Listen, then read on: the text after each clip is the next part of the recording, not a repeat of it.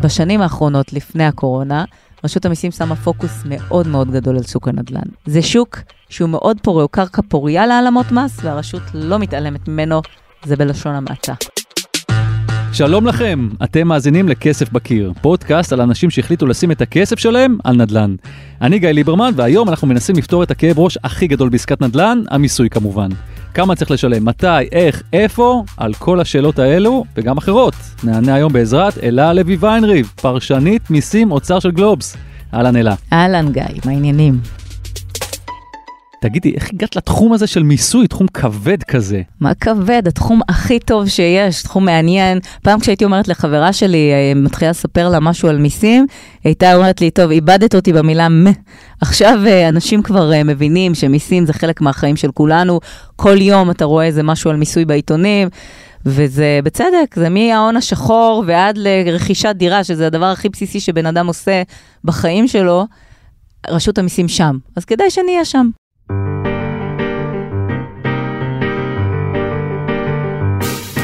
אז בוא נתחיל ישר עם הדבר הראשון שאת רוצה לדבר איתנו. אנחנו נדלג על, על מה שנקרא שלב א' למתחילים, מס רכישה, דרגות uh, המחיר, נכון? כולנו מכירים את זה, אפשר לקרוא את זה באינטרנט. מס רכישה היום הבסיסי הוא חמישה אחוזים לפי uh, כמה דרגות, אחרי, אם אני לא טועה, משהו כמו מיליון שלוש מאות, זה הופך להיות שישה אחוזים ומעלה. על כל זה אפשר לקרוא uh, באינטרנט. אנחנו נתחיל uh, ישר לדברים טיפה ליותר מתקדמים. אני רוצה לדבר על התחלה, בעצם מה ההבדל בין נדל"ן פרטי לנדל"ן עסקי מבחינת המיסוי. תראה, בעסקת נדל"ן, המס יכול להפוך אותה בבת אחת לעסקה מאוד מוצלחת על הנייר, לעסקה גרועה מאוד וכזאת שלא היית רוצה להיכנס אליה אם היית יודע את העובדות. הכי נכון בעולם. לגמרי, זה הבדלים של מאות אלפי שקלים ולפעמים הכדאיות הופכת לאפס, זה מאפס את הכדאיות ומטה, כאילו יש עוד למינוס אפשר לרדת.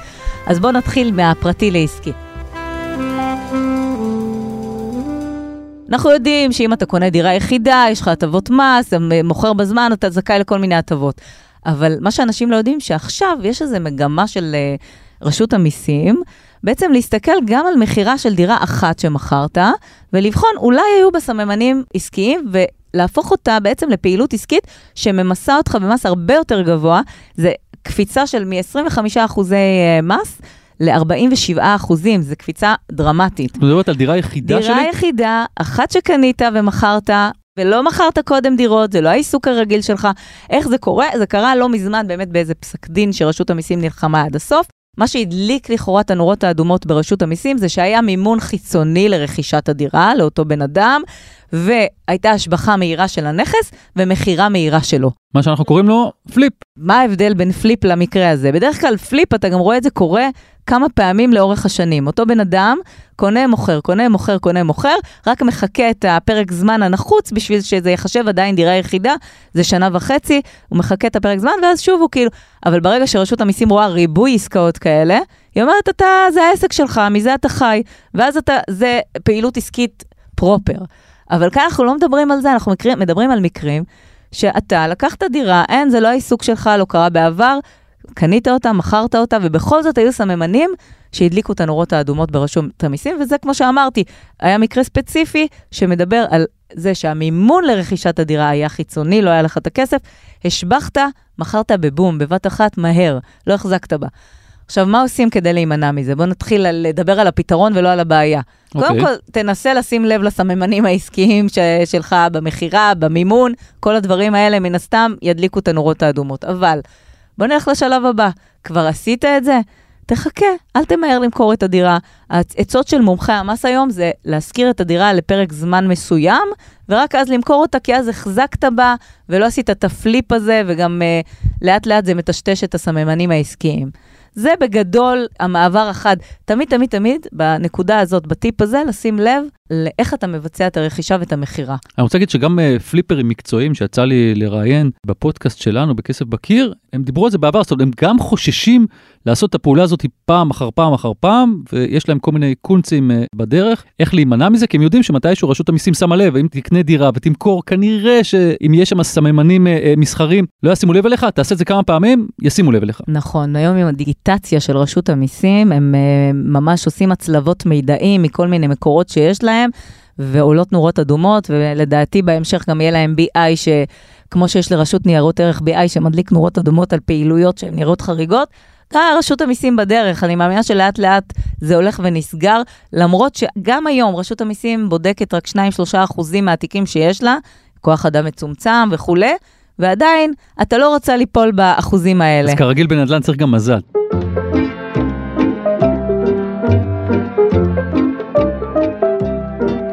תגידי, בואי נדבר על, על עוד דבר שמאוד מעניין אה, אנשים, בפן הזה של בין הפרטי למסחרי, וזה ריבוי דירות. יש אנשים שמה לעשות, הם מחליטים שאת הכסף שלהם ישימו על נדל"ן ורוכשים כמה וכמה דירות.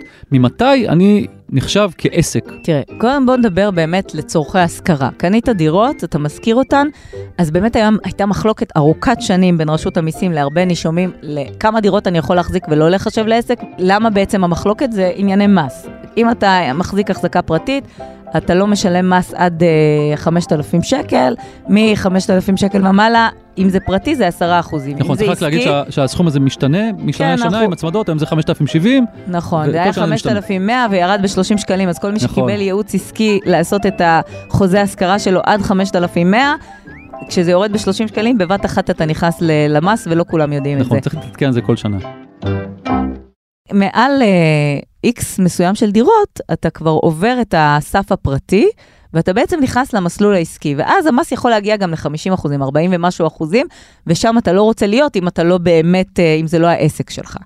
אז זה, זה הבסיס של כל הדברים האלה, אבל יש גם כאילו אה, צד חיובי במרכאות לדבר הזה. רק, רק נגיד שזה בעצם עד חמש דירות, רשות המיסים לא מסתכלת לא, יותר אז, מדי? אז רשות המיסים אה, הוציאה אה, חוזר שאומר ככה, אחרי כל המחלוקת, וזה הגיע אפילו לעליון, והעליון קבע שריבוי דירות, אה, גם העליון לא שם כללי אצבע, אבל עשר דירות ומעלה היה ברור שמדובר בהשכרה עסקית, או לא מאוד ברור, אבל יותר אה, הגיוני. אבל רשות המיסים אמרה, אני לא לוקחת סיכונים, אני רוצה להבהיר את זה, והיא הוציאה מהי עמדתה. עמדתה היא שעד חמש דירות, זה, זה השכרה פרטית. אלא אם כן יש סממנים עסקיים מובהקים, שאתה מנהל את זה דרך חברה או דברים מהסוג הזה, אבל כשאתה בן אדם פרטי, קנית חמש דירות, פרטי. מחמש עד עשר, תשכנע אותי שזה פרטי. כאן המחלוקות הגדולות. רשות המיסים אומרת, אני יכולה, אני מניחה שאתה לא פרטי, אם תצליח לשכנע אותי, אתה פרטי. מעשר ומעלה, עסקי לחלוטין, ושם אין לך על מה לדבר. אז עכשיו מגיע הרגע שאת מסבירה בעצם מה זה אומר אם אני עסקי.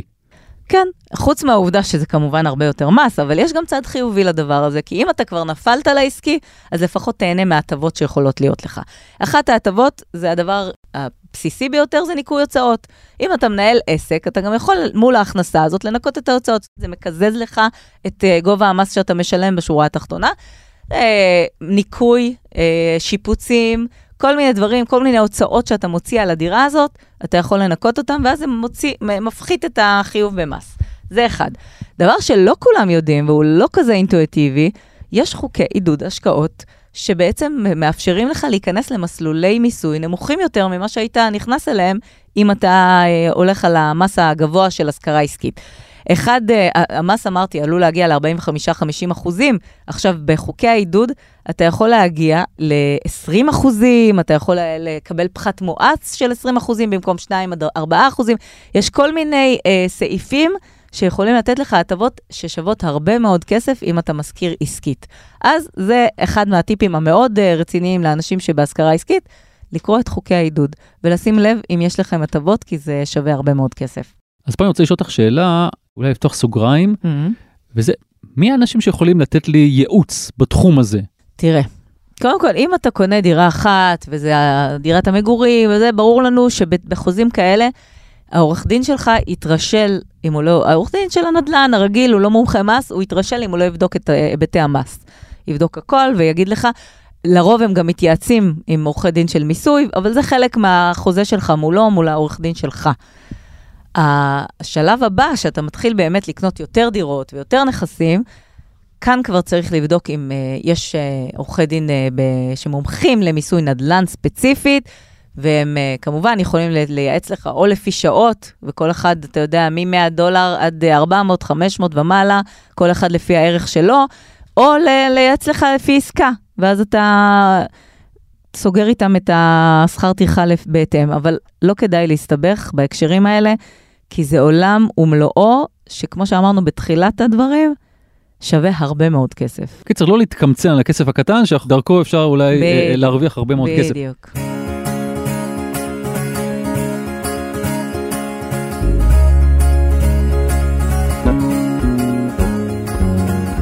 אנחנו יודעים שנדל"ן, בואו לא נתייפייף, אנשים עושים כל מיני שירקס, מעבירים רכוש. נכון. למשפחה, נותנים כל מיני דברים. יש לזה כל מיני משמעויות. מה אפשר לדעת או להכיר, או מה חשוב להכיר בוא נדבר בתחומים באמת האלה? על קשרים משפחתיים וחברתיים בהקשר של נדל"ן. קודם כל, אחד הדברים המוכרים לנו, במיוחד בשנים האחרונות, זה בעצם לתת uh, מתנה למשפחה את הדירה הקודמת, כשאתה בא לשדרג את הדירה החדשה, כדי לא ליפול עם המס רכישה. הופה, יש- מתנה, לא חולצה, קבל את הדירה. קבל דירה. אז uh, אפשר לתת מתנות לילדים, אפשר לתת מתנות להורים, דירות, הכל בסדר, זה לא שאוסרים עליך לעשות את זה, רק אתה צריך לשים לב איך אתה עושה את זה, וגם כדי מתי. באמת... איך ומתי, בדיוק. הנסיבות של העסקה הזאת, של העברת המתנה, הן מאוד חשובות. אתה רוצה לשדרג, יש לך דירה יחידה, אתה רוצה לקנות דירה חדשה, אתה קונה אותה, ויש לך שנה וחצי למכור אותה, במס רכישה מופחת, אחרת אתה נכנס למס אה, רכישה גבוה יותר למשקיעים. לא מצליח למכור אותה, ומעביר אותה לקרוב משפחה שלך ביום האחרון של, ה... של הפחת, של המס המופחת.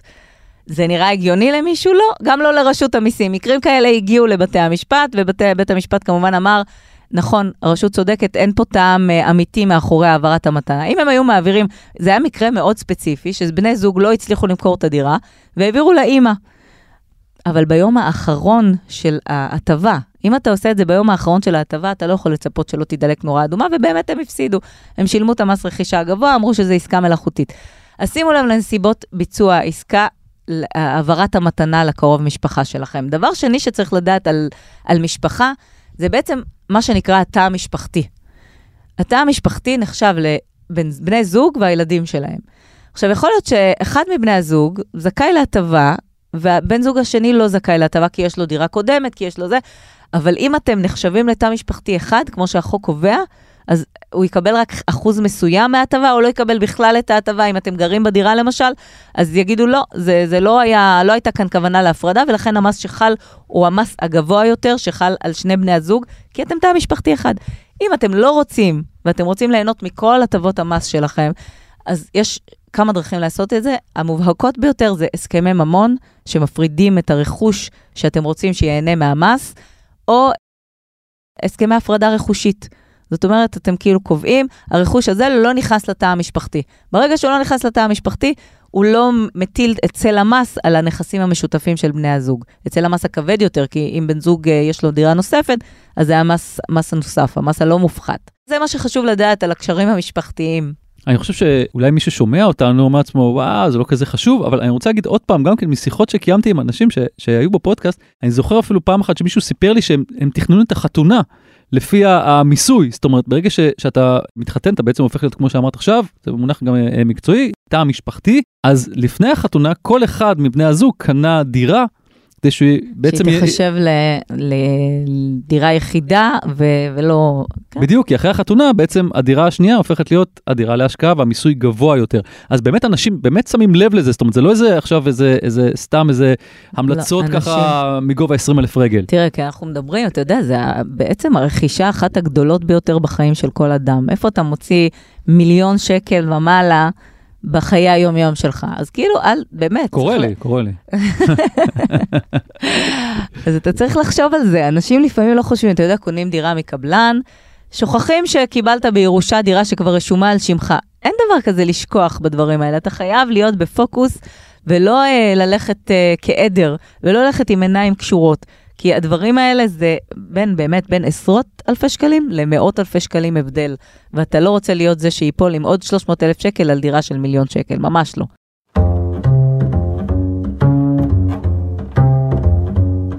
אוקיי, okay, בואי נדבר על uh, סוג uh, נכסים נוסף שאנשים uh, רוכשים, בעיקר בשנים האחרונות, אולי גם בשביל להימלט מהמיסוי הגבוה על נכס שני ומעלה פה בישראל, וזה רכישת דירה או נכס בחו"ל. ואז מה אנחנו צריכים לחשוב או לדעת לפני שאנחנו עושים עסקה כזאת? אתם צריכים לחשוב ולדעת, אחרי שאתם עושים עסקה כזאת, זה מה אתם עושים עם הנכס. אם הנכס הזה מושכר, וזה בדרך כלל מה שאנחנו עושים, ההכנסות על ההשכרה שלו ממוסות בישראל, כי אתה תושב ישראל, והמיסוי הוא פרסונלי, הוא לפי בן אדם ולא לפי איפה הנכס נמצא. אז כל הכנסה על שכר דירה בחו"ל ממוסת כאן. וכאן יש לכם גם, גם צריך לדעת שאתה יכול לבחור את שיעורי המס שאתה תשלם. יש uh, מסלולי uh, מיסוי, מסלולי מיסוי שונים לנכסים שמוחזקים בחו"ל. המסלול הראשון, יש שיעור מס של 15 אחוזים, אבל זה שוב אם ההכנסה היא לא מעסק. זה כמו ההכנסה הפרטית בישראל, במקום 10 אחוזים, 15 אחוזים, אבל אז אתה גם לא זכאי ליהנות ממה שאמרנו קודם, מהניכוי ההוצאות. זאת אומרת, אתה, אתה פרטי, משכיר פרטי, יש לך מס מופחת, אבל uh, אתה לא מנקה את ההוצאות על הנכס הזה. המסלול השני זה כבר מסלול של מס שולי, אתה מיד קופץ לשיעורי מס הגבוהים יותר, של עד 40-45 אה, אחוזים, זה המס. פלוס, צריך לזכור שבהכנסה עסקית יש גם מע"מ. אתה משלם גם מע"מ. זאת אומרת, זה לא רק uh, מס הכנסה, זה גם מע"מ. זה אלה שני המסלולים שאתה יכול uh, לבחור, אז אם אתה קנית נכס אחד וזה הכנסה פרטית, שים לב שאתה ב-15% מס בארץ. אתה לא יכול להתחמק מהמס הזה. תגידי, בכל השנים שאת כותבת על הנושא של המיסוי, יש איזה ככה סיפור שנכנס לך ללב, מישהו שככה זה בא לו בהפתעה משום מקום אה, ואיזשהו מס ככה, איזשהו משהו שאת זוכרת? דווקא סיפורים אה, אחרים אה, זכורים לי יותר, הסיפורים של זה כאילו ממש שהיה מובהק שאתה תיתפס ברשת ואתה לא חשבת שתיתפס ברשת. אנשים שהחזיקו עשרות דירות או פיצלו דירות לעשרות נכסים ודיווחו נגיד בן אדם שהחזיק תשעה נכסים, והוא דיווח על שניים, ועל, השאר הוא לא דיווח, הוא החליט שיש לו פטור ממס על השאר, עליהם הוא דיווח uh, כהכנסה פרטית, והוא חילק אותם בין הילדים שלו. כל דירה הייתה רשומה על שם ילד אחר, זה ממש כאילו, ברגע שעולים על אחת, עולים על כולם ונגמר הסיפור. כאילו, משפחה שמחזיקה תשעה נכסים, כל אחד רשום על שם השני, וכשנכנסים לפרטים גם מגלים שהאבא שהוא מנהל את הכל. אז גם אתה מנהל את הכל, זה כאילו דברים, אתה יודע, מובהקים. או אה, עורך דין בירן שהגיע עד העליון עם הריבוי נכסים, שרגא בירן, עורך דין מאוד מוכר, איש עסקים, שהוא גם מבין בעסקים וגם מבין במיסים, יש לו משרד עורכי דין מאוד גדול. הוא הגיע עד העליון במלחמה עם רשות המיסים להגיד שמעל אה, עשר דירות שיש לו, הן לא השכרה עסקית. בהתחלה הוא ניצח במחוזי, ובעליון אמרו, טוב, לא צריך להגזים, זה לא השכרה אה, פרטית, אתה גם לא אה, כזה תמים. זה, זה, דווקא המקרים האלה הם המקרים הזכורים לי יותר מכל. באמת, אה, המקרים שאתה אומר, הם היו צריכים אה, to know better. רשות המיסים, כמה באמת משקיעה זמן ומאמצים בשביל לפקוח עין עלינו? או, זו שאלה טובה, כי בשנים האחרונות, לפני הקורונה, בוא נדבר על זה, כי הקורונה קצת טרפה את הקלפים והפכה את רשות המיסים לרשות המענקים, אז יש לה הרבה עבודה מעבר למאבקים הרגילים שהיא מנהלת, אבל uh, בשנים האחרונות, לפני הקורונה, רשות המיסים שמה פוקוס מאוד מאוד גדול על שוק הנדל"ן, מאוד גדול. הם שלחו מאות uh, אלפי מכתבים לבעלי נכסים uh, מרובים. הזמינו המון אנשים, ממש אנשים שאתה לא, שגם לא תופסים מעצמם מעלימי מס, אנשים שפשוט לא דיווחו על הכנסה משכירות. עלו ברשת, עלו ב, בכל, ה, אה, מוד, בכל הבדיקות שעשו ברשות המיסים, במאגרים שלהם. המאגרים מתרבים כל הזמן, ושיתופי הפעולה עם רשות המיסים מתרבים כל הזמן, והרשות נחשפת ליותר מידע. שמו פוקוס על הנדל"ן וגילו שיש הרבה מאוד אנשים שמחזיקים יותר מדירה אחת ולא מדווחים על הכנסות מהדירה השנייה. ביקשו, תספרו לנו מה יש לכם ומה ההכנסות מהנכסים האלה. אז אה, אנשים קיבלו את המכתב הזה, ולא זה. אז רשות המיסים מאוד שם, גם ב-Airbnb, גם בהשכרות, גם ברכישות. זה שוק שהוא מאוד פורה, הוא קרקע פוריה להעלמות מס, והרשות לא מתעלמת ממנו, זה בלשון המעטה. אבל אם כבר תפסו אותנו, יש גם עם מי לדבר, או שהם מאוד מאוד קשוחים ככה ו- ואומרים, אוקיי, זה מה שקבענו, או שיש גם מקום ל- לדבר, למשא ומתן? אה, היו הרבה מעצרים, היו הרבה uh, חקירות פליליות נגד אנשים נורמטיביים, שבאמת לא, אה, העלמת uh, מס זה לא uh, בראש מעייניהם, והם נגמרו בכופר בהרבה מקרים, ובמקרים קיצוניים זה גם הלך לכתבי אישום, אבל ברוב המקרים או שזה נגמר בפתיחת תיק במס הכנסה ותשלום המס אחורה וקדימה, או בכופר. אז יש, יש עם מי לדבר, הם לא מחפשים אותך כדי לחפש אותך, הם, רשות המיסים היא בענייני מס אמת. היא הייתה פעם הדרקון הזה שעורב, אבל היא לא דרקון, כל מה שמעניין אותה זה שיהיה שוויון במס, וכל מי שצריך לשלם את המס ישלם את המס. הם לא מחפשים אף אחד, אז אפשר לדבר, יש עם מי לדבר.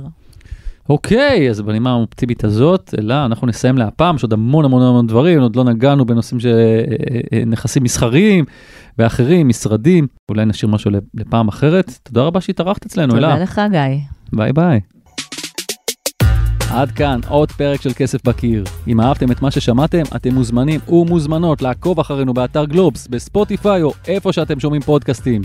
ונשמח שתדרגו אותנו גבוה באפל פודקאסט ותשלחו את הפרק לחבר שמתעניינים בהשקעות נדל"ן ועדיין לא שמע על כסף בקיר. אם אתם בעצמכם משקיעים בנדל"ן ורוצים לספר לנו על ההשקעה שלכם, שילחו מייל לכתובת כסף.בקיר at globes.co.il, באותיות באנגלית כמובן. את הפרק ערך והפיק רון טוביה. אני גיא ליברמן. ביי.